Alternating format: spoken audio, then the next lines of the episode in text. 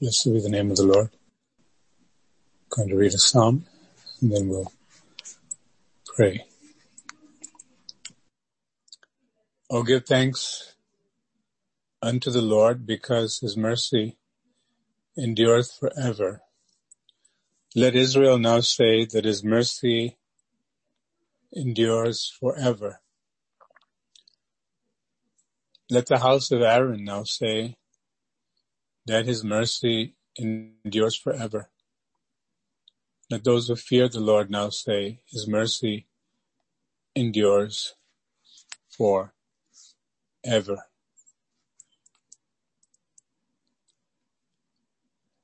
And the psalm continues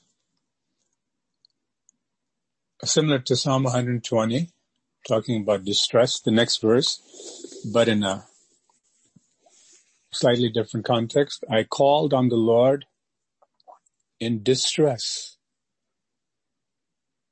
How many of us have gone through distress? We all know about stress. It's a everyday phenomenon. And stress, it's not necessarily bad, according to the pure definition of the word. Stress has to do with some kind of pressure, but that pressure is what will produce worthy vessels, trials, and difficulties, emotional tension or strain. Our body goes through stress when we exercise. There's a level of stress that's imposed upon the physical structure of a human being when he or she engages in exercise. It may not be considered strenuous, where it's a tremendous strain, but nonetheless there's a strain, there's a tension. That narrow path that we have to walk through involves stress. But then there's the stress caused by Satan distress that is self-caused or self-inflicted.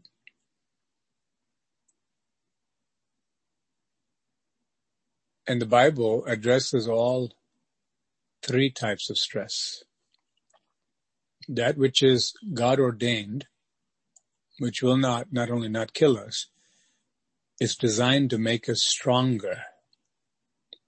See that saying in the world that says what doesn't kill you will make you stronger is not exactly true. But the true part relative to that statement actually originated with God, His Word. The stress that comes because of our God ordained path or walk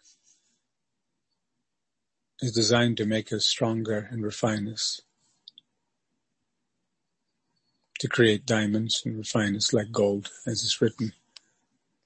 Even in the scriptures, another saying that we hear in the world or experience in the natural world, it actually originated with the word of God and experience of God's people walking with the living God. But the other two types of stress, the stress that comes because of neglect to give ourselves the relaxation we need the diversion we need in a healthy way can cause distress.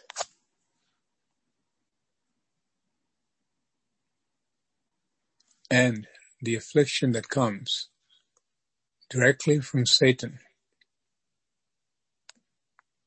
that can cause tremendous disorder and chaos and bring further mental, physical, and especially emotional, relational, spiritual stress.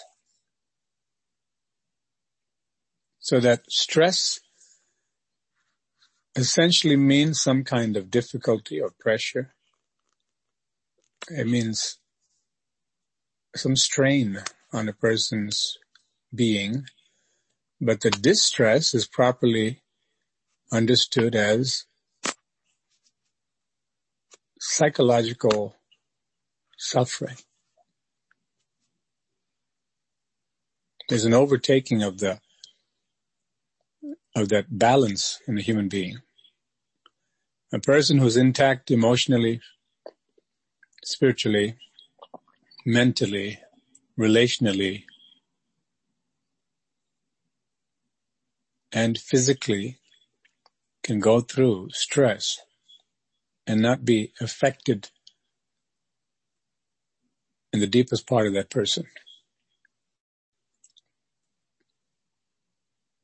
Now the distress that comes from Satan, Paul went through that. The disciples experienced that. The Lord himself experienced that. And we experienced that. We identify that as the suffering that is unduly experienced or brought upon us by the devil.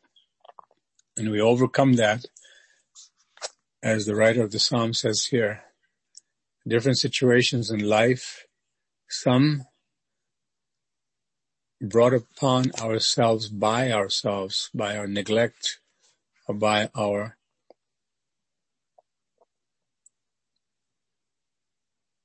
wrong desires.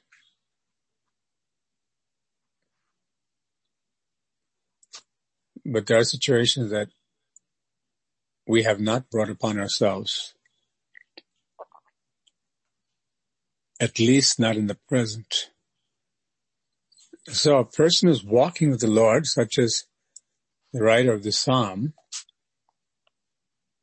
can still experience stress and it can turn into distress or begin to come upon the person to drag them down. How often have you felt frustrated? How often have we felt distress in an emergency situation, There's psychological suffering, including other kinds of suffering, but spiritually, the Bible says that the inner man or the new man has the capability to overcome, overcome and not experience the distress that the people who don't know God experience. Didn't God say, the peace that I give you, the world cannot give you. I don't give it as the world knows peace, which is not real peace ultimately. And the peace that surpasses, it, it flies way above human understanding. It's beyond the human grasp. It's so deep and so high. It comes from heaven. And when we have any kind of temptation to have the stress turned into distress or anxiety, we look to the Lord and we bring our petitions before Him, as is written in Philippians, and the peace comes in, the distress part of it lifts off and becomes alleviated. How powerful. The other day I just stopped and the, my eyes focused on this word distress. It wasn't that I was looking to study that before I set out to read, but I know Psalm 120 has that word distress also. And there's a situation for that godly man in Psalm 120 with people. He said, when I want to be peaceful, they don't want peace. When I'm trying to do the right thing, Lord, they don't like it. They want war. Lord, I'm, I'm living among people that want to fight and cause trouble. And their tongues are very, very hurtful believers find themselves in situations like that, sometimes on the job, sometimes in the marketplace, among neighbors, and even among family. It talks about deceit, being lied to, lied about, started causing him suffering. But it didn't get so deep that he couldn't call upon God and know how to recover or retain the deep peace. Powerful. What God can do in us when we think we can't handle things. He gives us supernatural help. He says, woe is me that I sojourn in Meshech, that I dwell in the tents of Kedar, his group of people. My soul has long dwelt with him that hated peace. I am for peace, but when I speak, they are for war. Psalm 118 verse 5. I called upon the Lord in distress. The Lord answered me and set me in a large place. The Lord allows the devil also room to create some scenarios, but he has told us, mm-hmm. Be happy, be of good cheer, have a hopeful, optimistic outlook because I've overcome all of that already. You're following me? I'm in victory already. I will lift this off. Hallelujah. What a hope. What a hope. People give up when they think there's no hope. When it looks like a dead end and everything says and all the demons say it's over. The Lord says, I can lift that cloud of darkness and despair. Praise God. I called upon the Lord in distress. We can run to him quickly. The Lord answered me and set me in a large place. He took me away from that apparent dead end where seems to be unending suffering. There's a truth here. There's an experience here. There's not someone philosophizing. This is someone who's experiencing God's deliverance and has experienced it. And the Holy Spirit has told us through the words we read from the Holy Scriptures, such as these, that He will lift every distress off of our lives. If we know how to put confidence in Him more than in man, more than in princes. Read that. Just a couple of verses down. Verse six, the Lord is on my side. I will not fear. What do you do when you actually experience fear? The Bible says, what time I'm afraid, I will trust in the Lord. David praises the Lord. David petitions the Lord. There's a strong connection with the Lord that everything's relative. His experience, his outlook to fellowship with God. He says, the Lord is on my side. I will not fear. The writer of the psalm. He's feeling the distress. In the midst of the distress, he doesn't stop calling upon the Lord. There's a faith. God will come through. It may seem to be long sometimes, we're waiting long for a miracle. Things are upside down. There's chaos, disturbance. And as I said, it could have been due to our own sins. The truth be told, many times it's due to people's sins that distress is experienced many times. And at that time, it would be incorrect. It would be not very helpful for either the person, the people, or the preacher to tell the person just hope in God and trust in God without facing the very thing that brought the evil or the distress. We need to go to God and say, Lord, I see my hand in this. And not treat it lightly, but to really be sorry, mourn for that and say, Lord, I don't want to just put the blame on something else or someone else or say that I'm just carrying my cross. You see? It's a great lie many, many things that happen to us may actually stem and find their origin in our neglect of God's commandments in our lives. What we've done when he's told us to do something, when he called, we were stubborn, rebellious. And those things have caused us. But the God of our lives is so merciful. He's so good. That's why it says here, his mercy endureth forever. Isn't he so good? no matter how dirty we become, no matter how much we have that deep regret and even torment because I know what I did to myself, to God's name, to my family. And there's still a place for me, for you, for everyone, even with the greatest shame, to go to the one who can wipe away the shame. Jesus is beautiful beyond compare. Only the believer who really understands that when we sing songs to that effect or read the word, it grips us with an everlasting grip. We say, Lord, keep holding me. This is where I want to be. I want to be in your embrace and I understand your heart is bigger than I knew before. Hallelujah. God is able to relieve us from distress, even that which is brought upon us by ourselves. But often the believer, especially the one who's really repented and walking with the Lord, we can see, okay, there are missiles being fired at me. This problem, I have to keep running. There are many people in Bible times and subsequently, and even today who are running for cover, running for safety, running for deliverance from constant missile launches from hell because they're making progress and hell is saying, I can't, we can't afford to let this one go. Bring the tanks, bring hell's air force, bring the infantry, bring everything we've got. What else do we have? You just see Satan consulting in his war room. What do we have that we haven't used? Bring it all out because this one, this Christian, it's big trouble for us in our kingdom.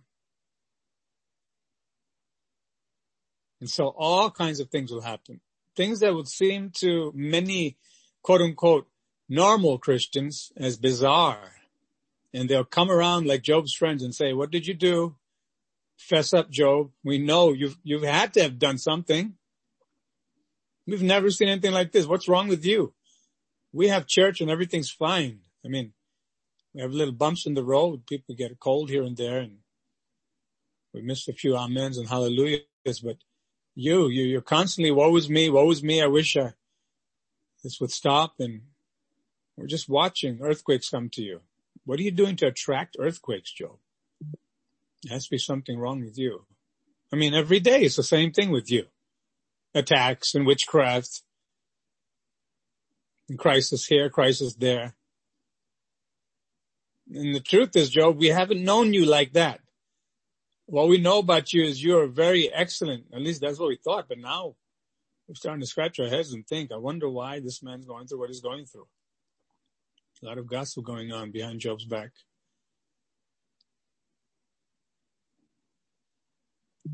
But hell knows what's up. God says this man we hate. He's public enemy number one in hell's kingdom. As far as their billboards, their posters, their slogans, they say we got to get rid of this guy. He's bad news. That kind of distress comes from the devil. And the Lord, He comes to reassure us that we are safe in the arms of Jesus.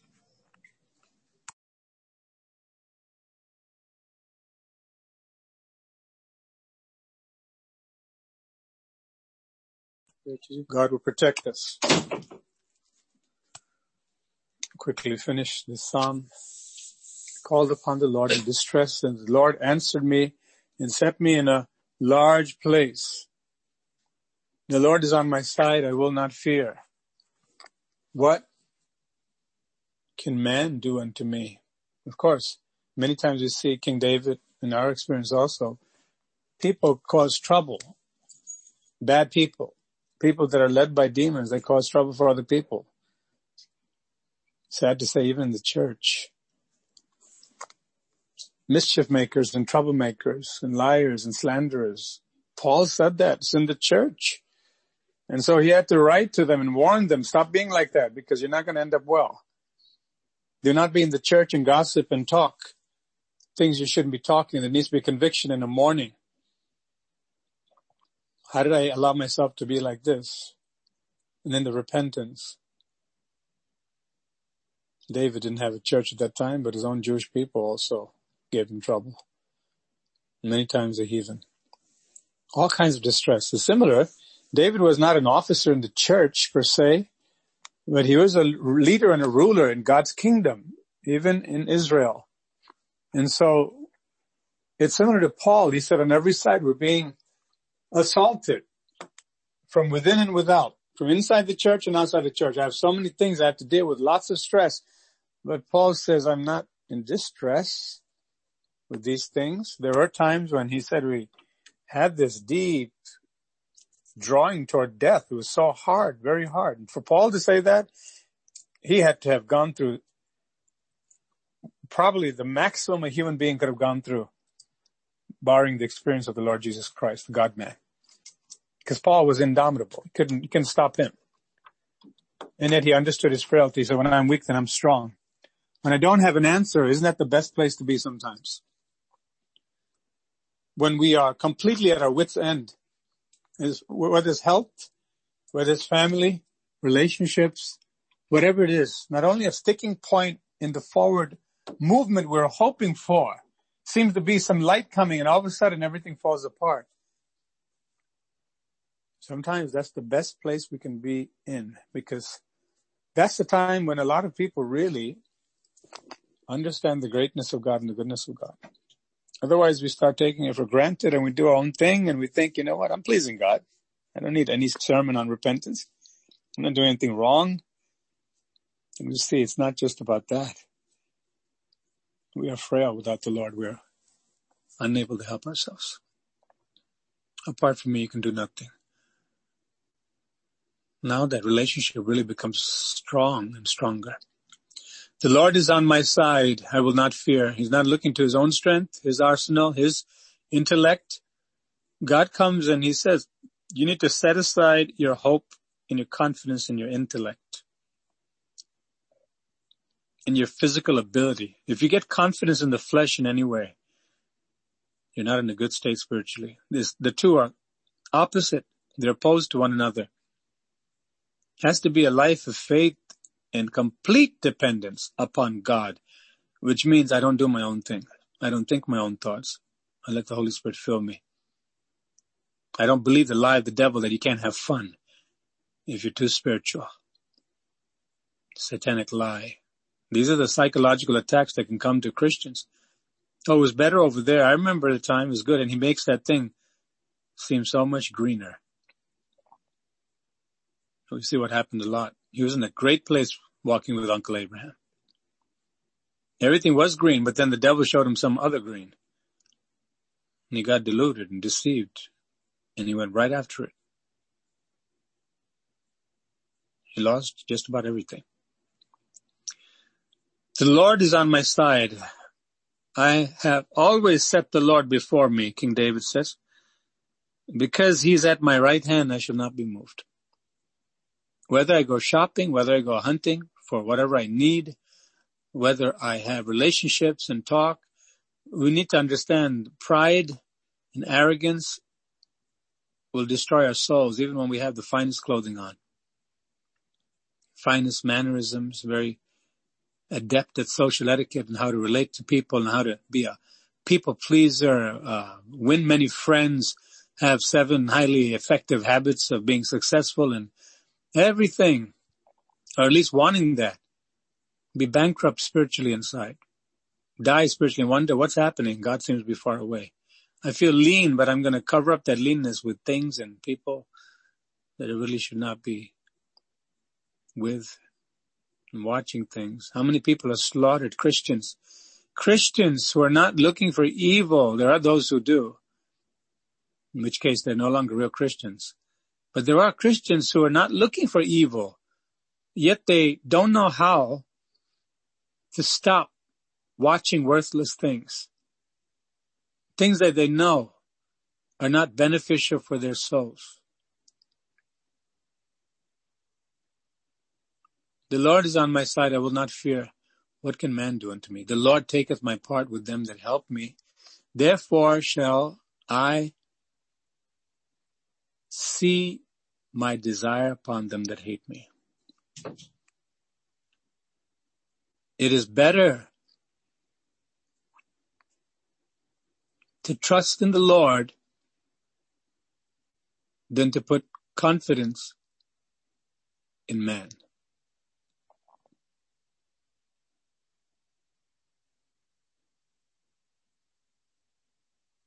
It's another wonderful secret of spiritual growth. God shows the frailty of this confidence in mankind, in people, when it should be on the Lord. Any favor that comes from people, unless the people are truly spirit filled and they have a record of going after the Lord and loving Him truly, consistently loving God and loving people. Unless that's the case, people can be very fickle and flip. But the Lord is not like that. Aren't you glad He's not like these other false gods? So many not only myths but demon spirits that impersonate deities. And people never know whether they're on the good side or the bad side of that deity and how much sacrifice they have to make and how much they have to do. And there's no love. There's really no relationship. Certainly not as a father to a child. Only our God is the real God. He reveals himself as such. He has a perfect nature. It is better to trust in the Lord than to put confidence in princes. Even people of power. We seek favor, we need to know it's because God has spoken that person authority. He has turned that heart of that ruler like rivers of water.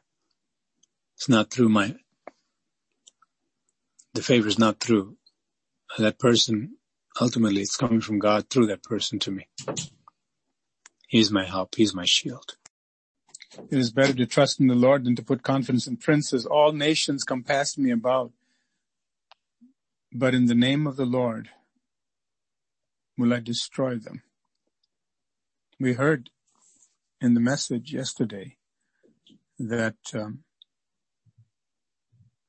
God gives us as he gave Cyrus, who's after all a heathen, God anointed him. We heard that God saw something in him. God wanted to work with him a tremendous pivotal role in the restoration of his people, the rebuilding of the temple.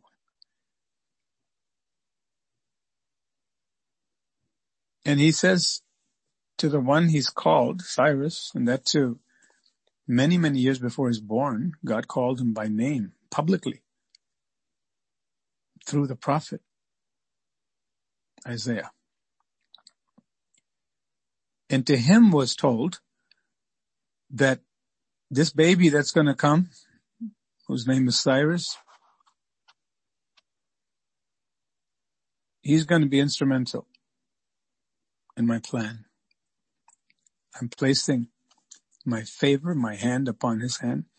And he says, no nation's going to be able to stop him. No one's going to be able to stop him. I'm executing my plan. In this facet of that plan, this aspect, this piece in this puzzle, I'm going to use this man. I'm going to use this man, Persian ruler, I'm going to use him. And no people, groups, or nations, no one's going to be able to stop them because I am with them. For us, it was related that no demonic power will be able to stop us when we know the high calling of God upon our lives and we trust the Lord for all the resources for the anointing and for him to stand with us to accomplish the mission. What a confidence. That's why Paul said, everybody forsook me at a certain point. He had a Jesus kind of experience at Gethsemane.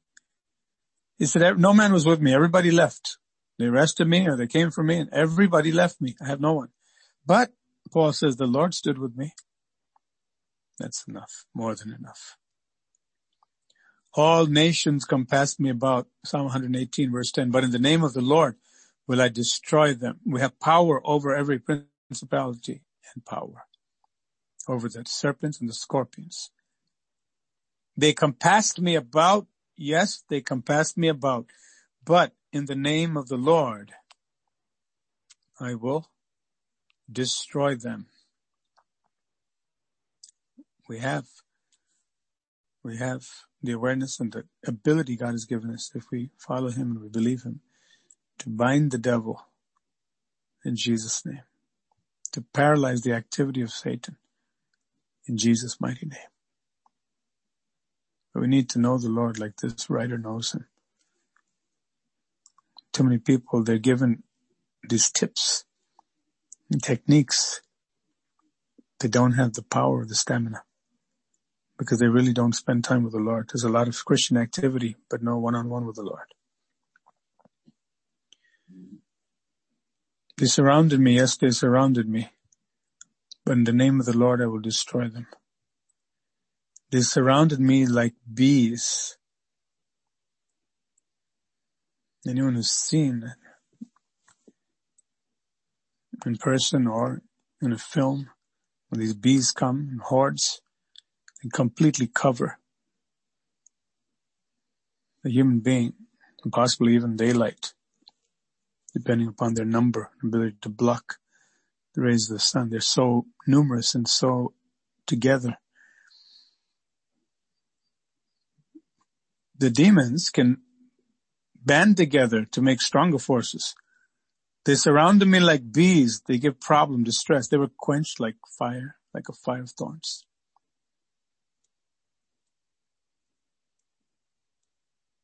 For in the name of the Lord I will destroy them. They were quenched like a fire of thorns. But I destroyed them with the authority of the Lord. The New Living Translation said they blazed against me like a crackling fire. The Amplified Version says they swarmed about me like bees, these demons these people that are inspired by the devil to give me trouble, even though I'm a man of peace. They blaze up and are extinguished like a fire of thorns. In the name of the Lord, I will cut them off. See the variation in the interpretation. When we look at the King James or the New King James Version, it appears that no matter if they come against me, like a blazing fire, there be doused and put out. For in the name of the Lord I will destroy them. You pushed me violently that I might fall, but the Lord helped me. One thing that is very needed and helpful is as a believer reads these words in any of the word of God in the New Testament, where it talks about oppression and being pushed down and afflicted. One question that may have to arise and be answered honestly is, have I been that person? To try to push others with my words, with my gossip, with my slander. I wish I could push them down. They have bad fortune, misfortune. Especially heinous is that crime when it's a believer to a believer even in such a case, when it's so hateful to the Lord, abominable, and he's extremely grieved, the one child of God would gossip or hold a grudge and speak against another child of God secretly and even sometimes to the face. These things are ugly. They're grieving. Can believers do that? Absolutely. If they want to be carnal, which means they're being seduced and influenced by demons at that point. A believer has to be demonized to be angry against a brother or sister and hold grudges because that's not the nature of God.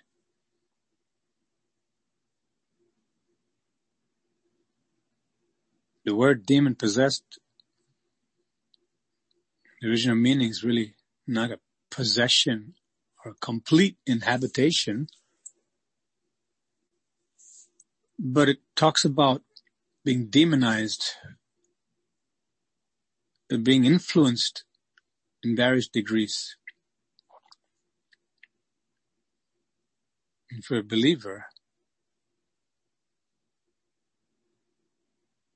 and we're talking about believers in context, there are people who are completely occupied by the devil.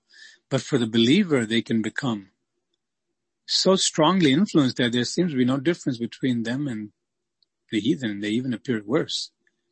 Why? Because the same hatred is not crucified. They're able to manage with Bible studies and reading the word and even serving God and still never having crucified hatred never understanding the depth or the gravity of the sin of holding grudges, it goes on continually. And if anybody should bring that up, it becomes very offensive to them and they brush it off as if they're fine and they're praising God. You push me violently that I might fall. He's talking about the enemy. But I say the first thing we need to do when we read the word, because the heart can be deceitful if we revert back to the old way. We can think of ourselves of being, as being better than we really are. And if we read the word honestly, we need to identify where the Bible is talking about our enemies. Have I acted like an enemy myself to God and to fellow believers?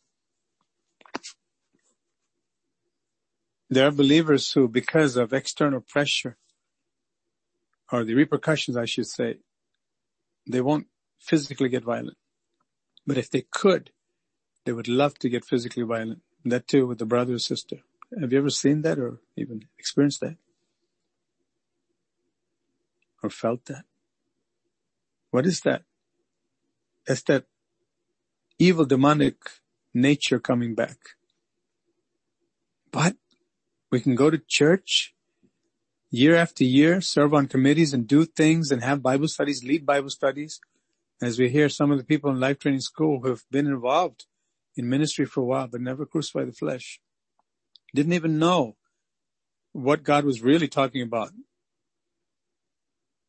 I thought it was autopilot. You know, once you sign up to be a Christian, everything's taken care of and you don't want to talk about those things. Let's make sure we're not violent in our souls deep inside where God can see. Where we have grudges, we breathe threatenings and against brothers or sisters. Especially. We need to go to God and say, Lord, I'm really a dragon. When I look at the word of God, I see certain qualities. If the truth be told, I mean, if we don't speak the truth, that's another story. I can pass myself off with flying colors every time. You know, I love God. God loves me. I love people. I don't hate anybody. I'm not mad at you. The truth is, there's a lot of anger and violence and grudges and unforgiveness about the past.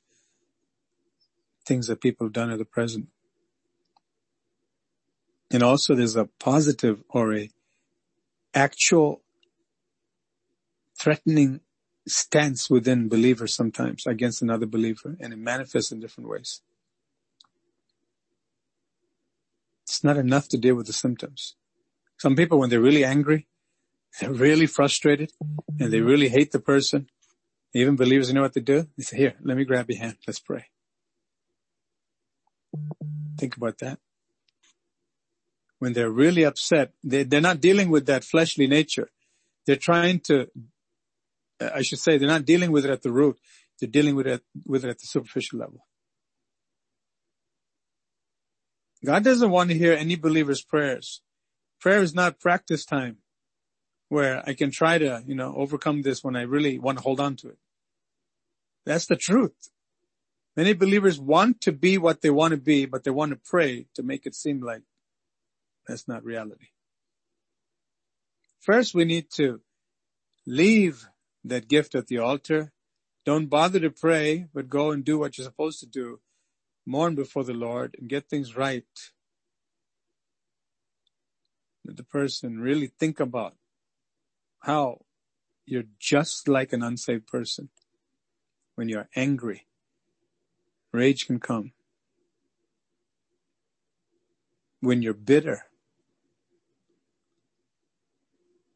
So before we look at the nice picture of, you know, no one can stop me and no weapon formed against me shall prosper and quote a litany of scriptural passages and verses that have to do with the promises of God to empower me and I can't afford to fear one second. There's no doubt and I'm on my way up and but I have to first of all see if I'm also the culprit that's undoing my own spiritual life because I'm allowing things that God says cannot coexist in the heart of faith and love and holiness. Once we've passed that, once we've really come to the Lord and said, Lord, there's a lot of ugliness in the heart still in mind. I don't want it, Lord. Desperate cry. I don't care what people think about me. They can say you're pretending or look, you're really weak now. We can see you. We're all happy and strong. You're crying all the time. You're mourning about your own failures. I don't care. I'd rather be right with God and wrong with people, right with people and wrong with God. But the Lord helped me. We opened this time with the three kinds of stress, self-inflicted, God ordained in the path of the cross and from Satan. And we talked about distress, how it becomes a psychological and uh, suffering of the total person and how for the believer, that's not God's will. There's a way out, even when it is self-inflicted. God is a merciful God. Oh, give thanks to the Lord for his good, for his mercy endures forever. You pushed me violently that I might fall, but the Lord helped me. The Lord is my strength and song, and he has become my salvation. Imagine standing on judgment day. People in this church, if God should say, you never really forgave that brother in the church, that sister. In fact, you had some bad thoughts about them. You slandered them. You never got that right. How come? How horrible that'll be. Going through everything, it's like finding a file, a piece of paper of a court order against you that is still impending. You're, still in danger, but you didn't know. You've discovered it. Everything is going fine. But then you discover this thing against you that never got dealt with and there's danger. You didn't know. You got to take care of it before you stand trial.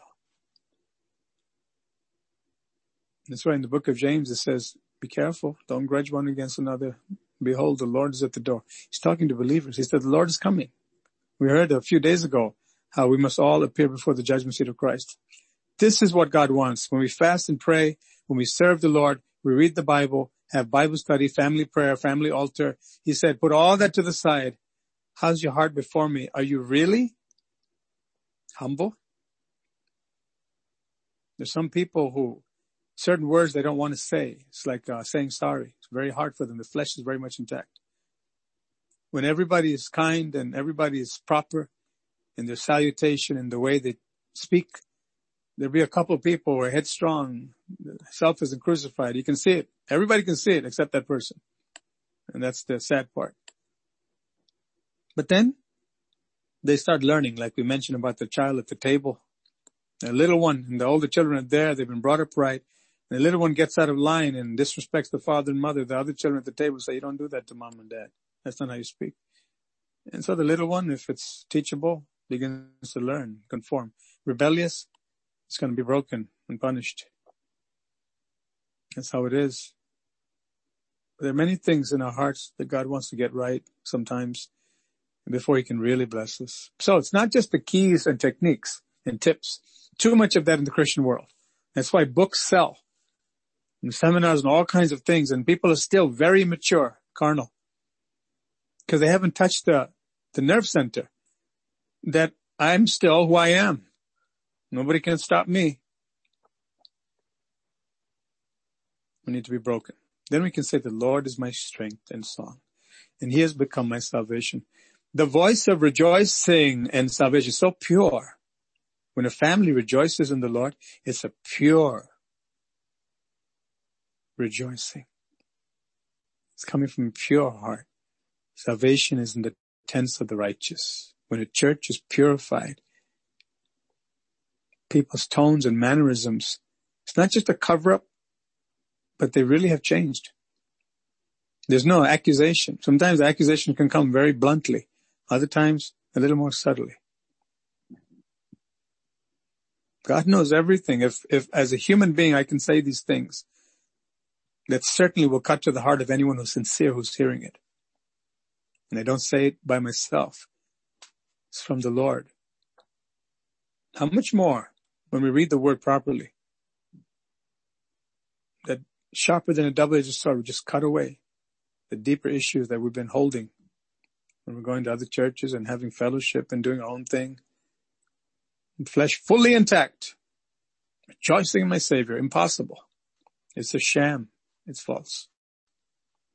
But when it's real, the voice of rejoicing and salvation is in the tents of the righteous.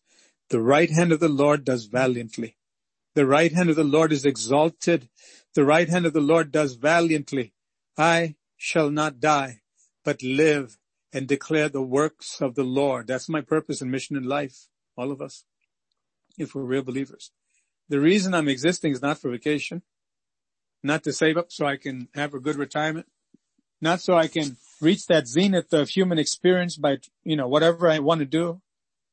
Everybody's working towards something. The Lord says, if it's not for building the kingdom of God, really putting our money where our mouth is, as they say, everything we have at the Lord's feet, sincerely, not like Ananias and Sapphira, for image and hold back some stuff and fix some things here and there illegitimately. But to come wholehearted sacrifice, pure, like Abel's sacrifice, my whole life. God take my body. You tell me what to wear, Lord. We heard about that yesterday as the Spirit of God led Pastor Gerba. So precisely, it was very precise. And she talked as a woman of God, especially women, includes men too, but mainly women for obvious reasons that which is reserved for a spouse should not be flaunted anywhere outside of that place. Even in the slightest degree. And that seems to be the problem for those group of Christians that are actually better and they may think, think more holy and advanced. And yet they, they still have that little bit of flesh it's like a little boa constrictor and eventually it'll grow. But to really look at ourselves in the mirrors, as Gerba said, especially women, and see whether this will be something seductive and what is my purpose in dressing like this. Some people say, I don't care about anybody. I just, this the way I am. I'm not looking for anybody to look at me. But do you know the Lord is looking at you? You're supposed to be dressing for Him for His glory to shine through us. It seems like ideal and perfect what we're saying. And it is for people who be made perfect. And God will work with us. But the point is we have to start somewhere and, and see the truth of, from the Spirit of God. I shall not die but live and declare the works of the Lord. The Lord has chastened me severely. He doesn't do it randomly. There's a need for that but he has not given me over to death. Open to me the gates of righteousness. I will go through them and I will praise the Lord. This is the gate of the Lord through which the righteous shall enter. Only the righteous can enter the gate of the Lord. Only the righteous. So at this point, the writer is confident God has dealt with me in certain areas. He hasn't wiped me out. That means it was that serious. I came close. The Lord saved me. I'm precious in His sight. A special treasure. Oh, I can get back to the purpose of God. I, I can become that golden vessel. It's not too late. Is it possible for a kid who's failing with F's all the time become an A student? The devil will say, no, no, that's who you are. That's why you're always a failure. Many people side with the devil and say, no, you can't. It's impossible. You, you become the president. You become this. You become an A student. No. How many times as believers, we have that same kind of wrong and sinful attitude and speech. If not verbalized or vocalized externally. Inside, we think that about people. God comes to help us to repent of that and also especially thinking that about ourselves because now we're in Christ. We have every power and authority in the whole universe on our side. We can become well pleasing to God. Each one, no matter how low we've sunk. If we have been honestly partnering with the devil, slandering someone, God has heard it and he's very displeased and angry. Just like with Job's friends. Yet he had mercy upon Job's friends. No wonder the Bible says his anger, anger is but for a moment. He's so good. Our Father's so good, but don't play with fire. We cannot forget that our Father is still a consuming fire. If we don't take His mercy for granted and we're sincere and obedient, we'll be able to be in that fire. We'll be able to be in that everlasting good fire of holiness and live with Him in the same fire. This is the gate of the Lord through which the righteous shall enter. I will praise you for you have answered me and have become my salvation. In what situation? Distress. I mentioned the type of distress. Lord, I'm back on track. Oh, my Father, let me walk carefully now. Let me walk extremely humbly now. Let me walk really sincerely, Lord. I want to get back to my first love. I don't want food. I don't need all the fancy clothing. I don't want to live from my belly. As Paul wrote warning Titus about a group of people called the Cretans, he said they're slow bellies, lazy gluttons, and they love to lie through their teeth. You say, my goodness, Paul, that's not how you'd write about people who you want to disciple and people you want to train to be godly. It was a truth.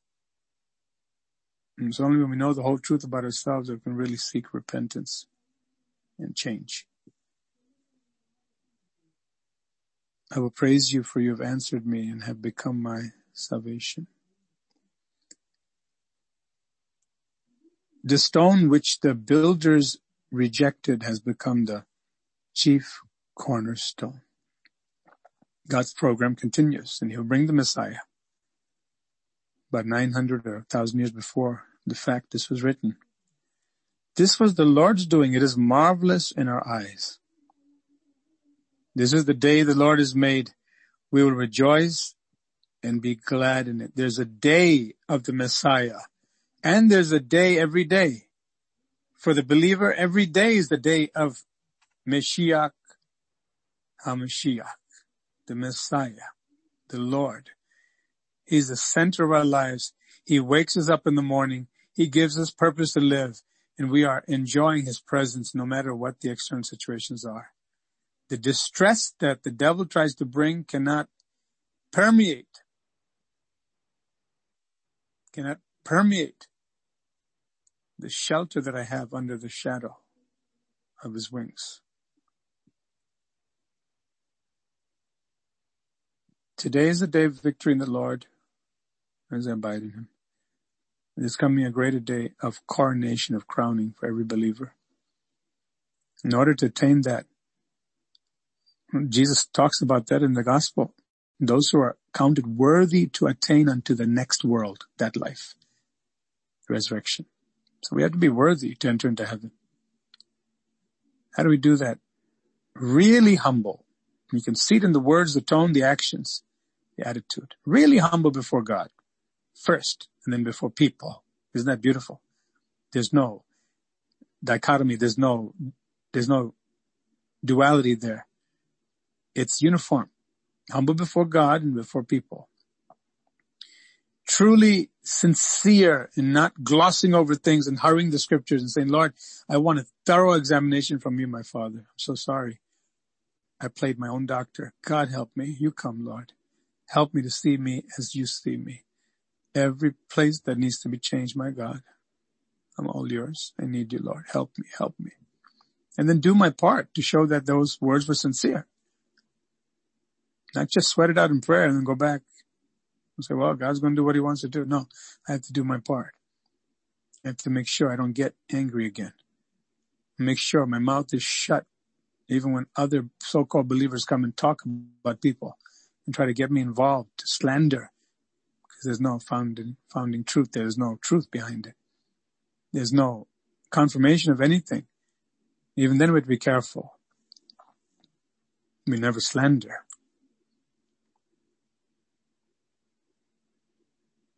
And bitterness has to go, unforgiveness, despising people. The Bible talks about haughty eyes. It can happen right in the church as people look up and down a person, how they dress and how they look and oh, I'm not like that. a lot of subtle things in the subconscious can go on too. And you say, Lord, I'm tired of this life being phony. Help me to be like you, Jesus, really loving. Help teach me how to love like you and not judge and despise people based upon how they appear the mannerisms with the background. Help me never, ever feel superior to another brother or sister. God have mercy. Me, a worm and less than a worm. You saved me from my trash. God help me to know who I am because of your grace and to love like you.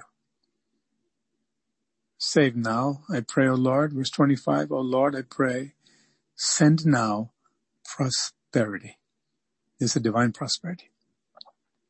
Blessed is he who comes in the name of the Lord. We have blessed you from the house of the Lord. God is the Lord and he has given us light.